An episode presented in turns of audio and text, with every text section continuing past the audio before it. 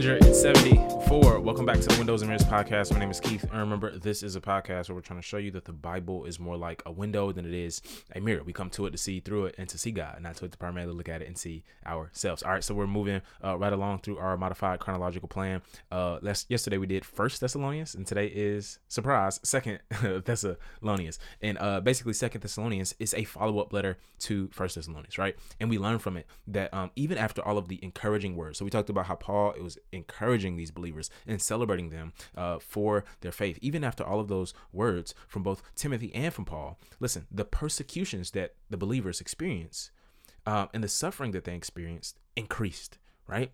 Like, it's like, oh man, just like life, right? Like we were doing the right things, things was going well, even though it was hard, things were still going well, and it's like, and it got worse, right? And um, not only this, but the very words uh, that Paul used to comfort these Christians, especially surrounding the coming and return of the Lord Jesus, were confused, right, by some and used as a crutch or a cop out uh, by others to lead to idleness, passivity, laziness, and remaining docile. And so Paul is responding to all of these things, clearing up misconceptions and uh, providing comfort and hope for his people. So he says this. Um, in the very beginning, it is clear evidence of God's righteous judgment that you will be counted worthy of God's kingdom, for which you are also suffering.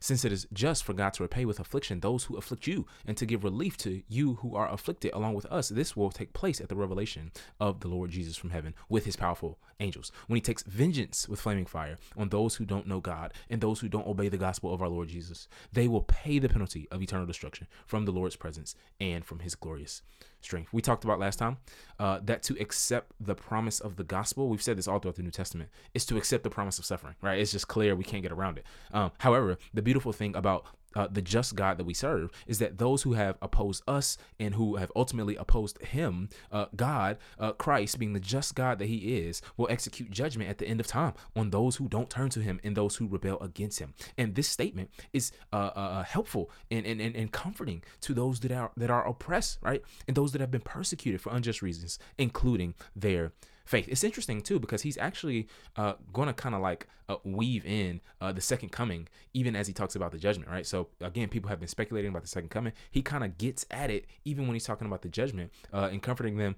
about. He, he kind of uh, kills two birds with one stone, if you will. Like he he comforts them about um, the persecutions they're experiencing, but also uh, comforts them and lets them know like, hey, the second coming has not come, right? But we'll get to that in the next chapter. But um I love I love what he says here in chapter 1 because part of the good news fam is that God will right all wrongs, right? That that God will right all wrongs. He's he he will exercise right his justice fully and finally on the earth in uh the coming and return of the kingdom, right? It is it is texts like these that keep us in balance, right? In some sense, right, we fight for justice and we and we seek to uh, uh, um, be agents of renewal and redemption of our spheres of influence in the here and now, because God's kingdom is upon us and and in that hand, and He is reigning at the right hand uh, uh, of the, of God. Um, thus, we are agents of healing, justice, and liberation through the Spirit and imitation of Christ, right? But at the same time, we can rest we can be patient, we can be hopeful. Why? Because we know that what's begun in the manifestation of Christ's kingdom will only be brought to completion at the consummation of Christ's kingdom, right? So I, I think um in the fight for justice, in the fight for uh, correcting wrongs in the here and now as human beings, uh, I think that we'll always run up to a point uh, where uh, we'll realize that um, you know human uh, work or, or striving won't won't fix it right? There are some problems that are too deeply ingrained into the structure of society into uh, the hearts of human beings right? To where uh, it, we need someone from the outside to come inside and fix it. And the beautiful thing about the christianity is we actually have that promise in the gospel in the person and work of jesus right? And so paul argues that this is the basis for redemptive suffering right? The abstinence from vengeance right? And on one hand and the hope to press on in the other, right? God will receive the glory to his name because of these truths and because of the, the glorious future he has laid out for the world. In chapter two, he transitions a bit to clear up misconceptions and confusion about the second coming. Again, remember, Cass was like, nah, Jesus already pulled up and he left y'all behind. No pun intended. Uh, he left y'all behind, right? right? And, um, the day the Lord has come. And apparently, folks was making this stuff up, right? In Paul's name, saying that he said these things and he actually didn't. Now, we must remember that um the day of the Lord, right? That's a concept we talked about a ton in the Old Testament, right? But um at this point in redemptive history, at this point, uh where they are in the storyline and arc of, of of, of scripture and the universe, um it refers to something different than it did in the past in some senses, right? Remember we talked about uh, in the prophets, it's like, yo, no, the day of the Lord is this coming judgment, the exile, right, that the prophets were talking about. Like, y'all need to repent, y'all need to repent cast wasn't repenting, exile came, right? Um, and then it's like the day the Lord is going to come, and then it's going to be this glorious uh, future, right? That was the coming of Jesus, and now it's the second coming of Jesus that he's talking about. This is categorized as the judgment of God. Now remember, Jesus is not just coming to bring salvation, but he's also to coming to bring judgment, right? Those two things have to be uh, held together, and those things uh, have to be held together as good news, right? And so Paul, being astute, an astute reader of Scripture, understands this, right? So he he continues with the same line of biblical reasoning, reasoning, where he says that the coming of Christ is the ultimate day of the Lord, and that it has not yet come. Verse 3 Don't let anyone deceive you in any way, for that day will not come unless the apostasy comes first, and the man of lawlessness is revealed, the man doomed to destruction. He he opposes and exalts himself above every so-called God or object of worship, so that he sits in God's temple, proclaiming that he himself is God. You uh you probably was like, man, I was confused before, but now I'm even more confused. but Paul is like, no, don't be deceived. And you're like, how, Paul? That's very hard to understand, right? Anyway, he says, don't be deceived. He says, why? Because there are two unfulfilled signs that must take place first, right? Um, scholars debate this stuff uh to the cows. We can debate this stuff to the cows come home, as some scholars say. But uh the first is it's, it's very clear the uh, central thing that Paul is saying. He's saying, no, no, there is an apostasy or rebellion that is going to take place before Jesus comes back. It's right here, clear in the text, right? What that looks like, when it look like, all of that kind of stuff, we can debate. But no, no, no, there's a rebellion and an apostasy, and it's actually rooted in the Old Testament. Then he says, too, there is a man of lawlessness. There is a person, an agent of evil that has to come. And many have pointed out that the apostasy he refers to, uh, to, um, in this text, comes from uh, uh, something in Daniel chapter 11 where where Daniel basically talks about how some in the covenant community will fall away. They will turn their back on the faith in fulfillment of prophecy. Right? Daniel chapter 11 verse 30 through 32. Right? Clear. We don't know exactly all the parameters surrounding that, but that is in the text.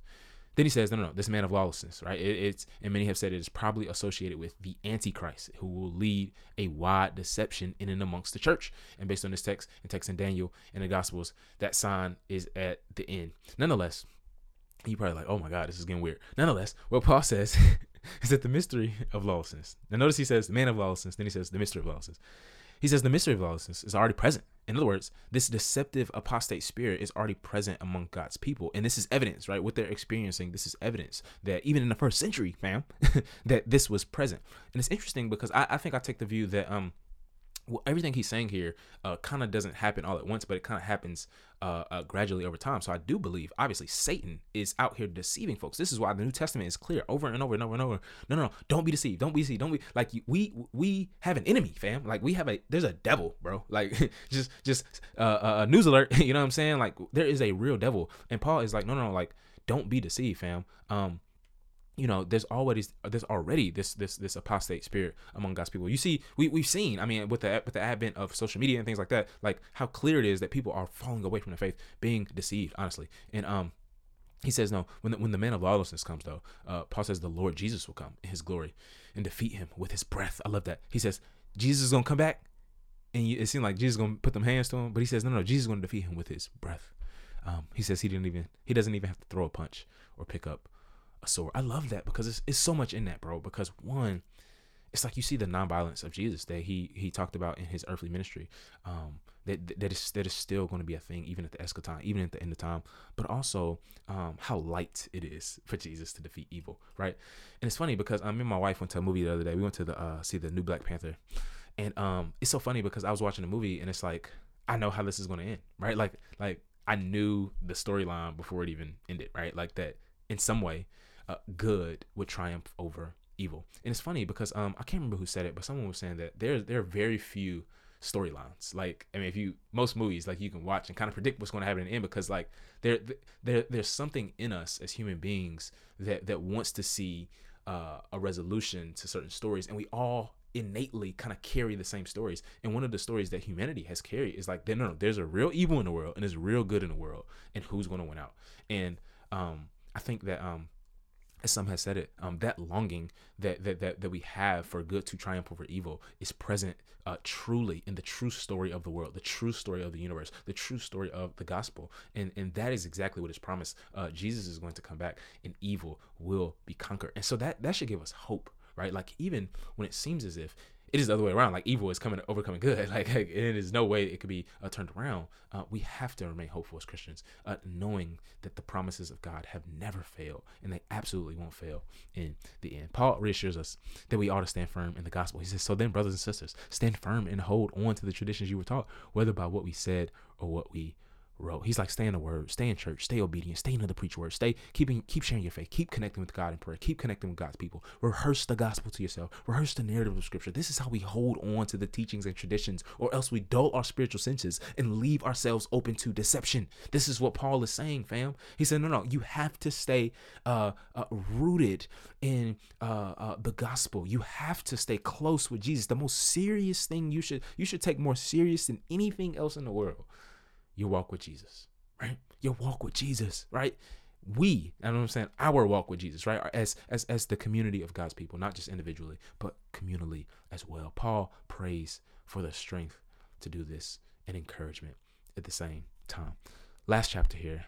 Um, one of the things I love about Paul is that he makes doctrine practical, right? He always answers the so what question, right? He's like, in light of that truth, don't remain idle get to work. Listen, he says, our hard work for the kingdom of God is completely dependent upon what we believe about the coming of the king, right? If we believe that the kingdom has already come in its fullness, that the day of the Lord is already here, or to put it in theological terms, if we have an over realized eschatology, we will rest on our laurels and think that there isn't God given and mandated tasks left for us to do on the earth. But if we believe that the Lord has delayed his coming for the repentance of the unrepentant, then we will live lives of hard work, of sacrifice and labor and intense pursuit of the mission God has given us specifically right? That usually attracts or invites opportunities for the mission he has given us ultimately right? That's the spreading of his glorious royal presence the gospel the good news to the ends of the earth right? And paul says fam